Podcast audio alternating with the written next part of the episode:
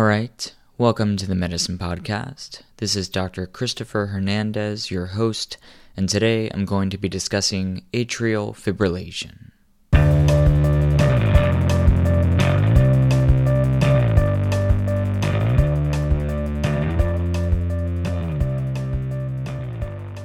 Okay.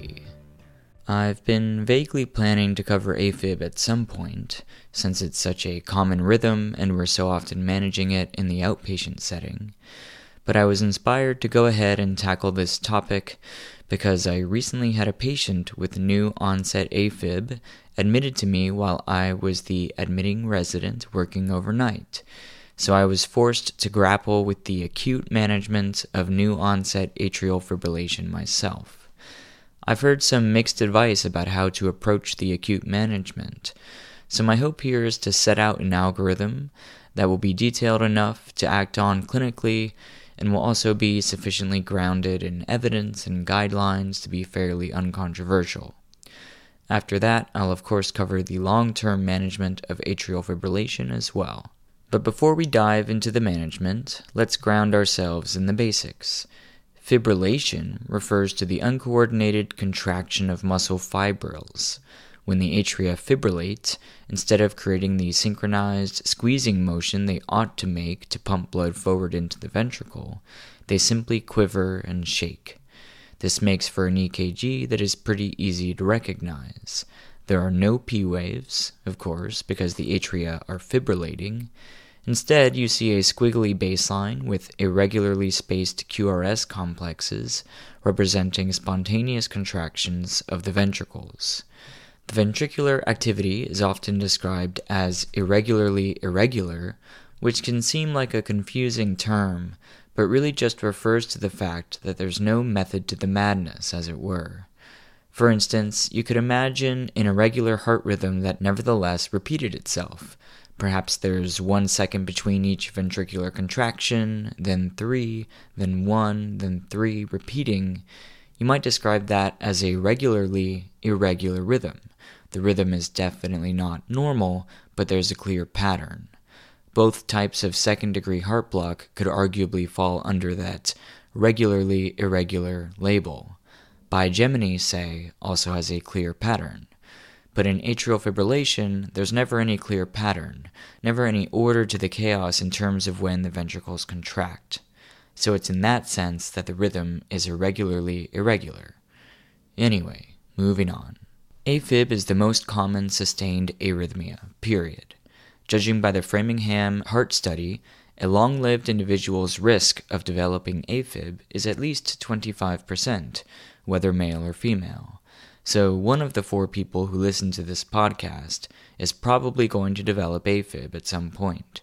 The incidence of AFib is strongly associated with age. The disease is associated with an increased risk of cardiac events, most famously stroke, but also heart failure and dementia. Because of the strong association between AFib and stroke, any older individual who has a stroke is put on a 30 day heart monitor to evaluate for AFib, even if and when there's no prior history. As far as etiology, AFib is usually the result of long standing risk factors like diabetes, obesity, hypertension, coronary artery disease, heart failure, sleep apnea, but of course, it may also be set off by acute events. The acute events that can cause it include anything that causes a high catecholamine state, for example, stress or any infection, anything that causes hypoxemia, for example, pulmonary embolism, pneumonia, a COPD flare, sleep apnea, etc.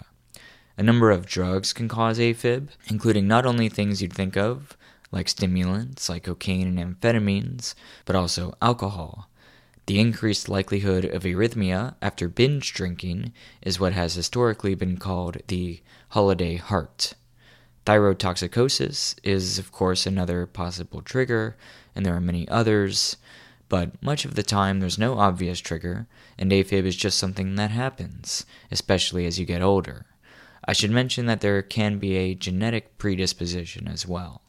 In the lady I was taking care of, her brand new atrial fibrillation presented as a sudden awareness of her heart pounding associated with a mild discomfort in the chest. That's all palpitations are, of course, an awareness of the heart beating. Other symptoms that may be associated include lightheadedness, dizziness, shortness of breath, even syncope. On the other hand, many patients are totally asymptomatic and the dysrhythmia is discovered incidentally. If a patient who already has significant heart disease develops AFib, that can sometimes lead to serious hemodynamic instability. And on the flip side, a patient with a normal heart can eventually develop a tachycardia induced cardiomyopathy if they live in AFib long enough. So there's a pretty good variety in the ways AFib can present and the consequences it can have for the patient. A quick note on classification we have the three P's paroxysmal, persistent, and permanent. Sometimes I'll see someone write P AFib in a note, and I will have absolutely no idea what that means. So please don't do that. AFib that spontaneously resolves in less than seven days is considered paroxysmal. AFib that lasts longer than seven days is considered persistent. Permanent AFib is a somewhat more nebulous term, but basically refers to persistent AFib that the patient and their doctor have agreed together to stop trying to convert. Some sources also use the term long standing persistent AFib to designate AFib that has lasted for more than a year. Another terminological distinction to make is that between valvular and non valvular AFib, the former refers to AFib in the setting of rheumatic mitral valve disease, mitral valve stenosis, or a prosthetic valve. The latter term encompasses all other AFib. The last term you might hear is the romantic sounding term lone AFib, but that term is obsolete and should no longer be used. Alright, enough preamble. Let's move on to the management of this disease. Whether we're talking about acute or long term management, the two halves of management are control of the rhythm itself and anticoagulation. You'll see what I mean. Let's start with acute management. The first truth to remember is that obviously unstable patients require immediate electrical cardioversion.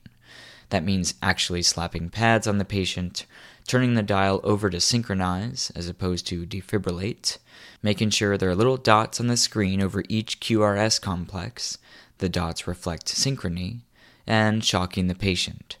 This is done for very sick patients with AFib who are severely hypotensive as a result, or for patients in AFib in the setting of an acute MI or decompensated heart failure. This is not something that happens too often, but it's something you might find yourself doing in the ED or in the ICU or for that very rare, unlucky floor patient.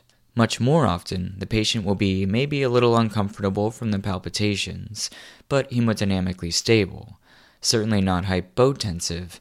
In fact, the lady I was taking care of was extremely hypertensive, with a systolic pressure in the 240s when she presented. These are the patients you will much more often have to manage in the acute setting. The primary weapons in your rate control arsenal are beta blockers, calcium channel blockers, and digoxin. Also amiodarone, but mainly those first three.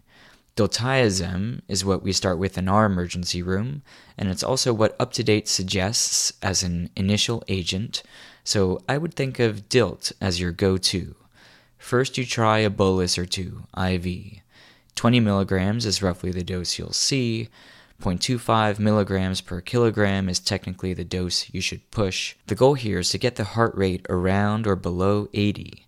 If that's achieved with a bolus or two of DILT, great. If not, it's time to start a drip. You start the drip at 5 milligrams per hour, and if you're not seeing a pressure and a heart rate you like after half an hour or so, you bump it up to 10 milligrams per hour. If you're still not satisfied, you bump it up to 15. Hopefully, these measures will be sufficient to achieve rate control, at least in most people. If not, what to do next gets a little less clear. UpToDate recommends starting IV digoxin. Other sources argue that beta blockers are the next class to add, and that digoxin is only added if rate control can't be achieved with diltiazem and metoprolol together. Whatever the sequence, the rate control pathway basically converges on the provision of those three agents diltiazem, metoprolol, and digoxin. I don't have enough experience yet to swear on it, but I'm pretty sure that rate control is achieved most of the time with DILT alone, and almost all of the time with only one or two agents. Rarely will you have to provide all three. Okay, so you've controlled the rate. What happens next? Well, most of the time, the patient will spontaneously convert. That is, their rhythm will just pop over from AFib to regular sinus. Because of this, there's been a little bit of a movement in recent years not to aggressively pursue cardioversion, which generally refers to electrical cardioversion, that is, shocking the patient, so quickly because so many patients with AFib will spontaneously convert within 24 to 48 hours. So you could just give the patient time to convert. Generally, active cardioversion is reserved for patients with new AFib or who are symptomatic or whose rates are difficult to control. This is where antiarrhythmic drugs sometimes come in, and to be honest, I'm not sure exactly when they're used as opposed to or in order to complement electrical cardioversion. I do know that class 3 drugs like ibutilide and amiodarone, and class 1C drugs like flecainide and propafenone have the best proven efficacy. If you are ever using these agents, keep in mind that the class 3 drugs, sotalol and ibutilide, are associated with a risk of torsades, which makes sense because their mechanism of action, potassium channel blocking, prolongs the QT interval.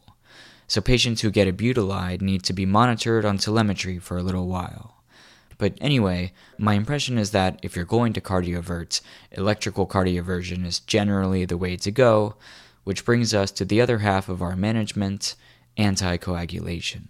If the patient's had AFib for a while, greater than 48 hours or for some unknown period of time, and you decide to cardiovert them, interestingly, you have to anticoagulate them for three weeks before you attempt cardioversion. If that isn't done, if you don't have time for that, your other option is to do a transesophageal echo to rule out the presence of a left atrial appendage thrombus.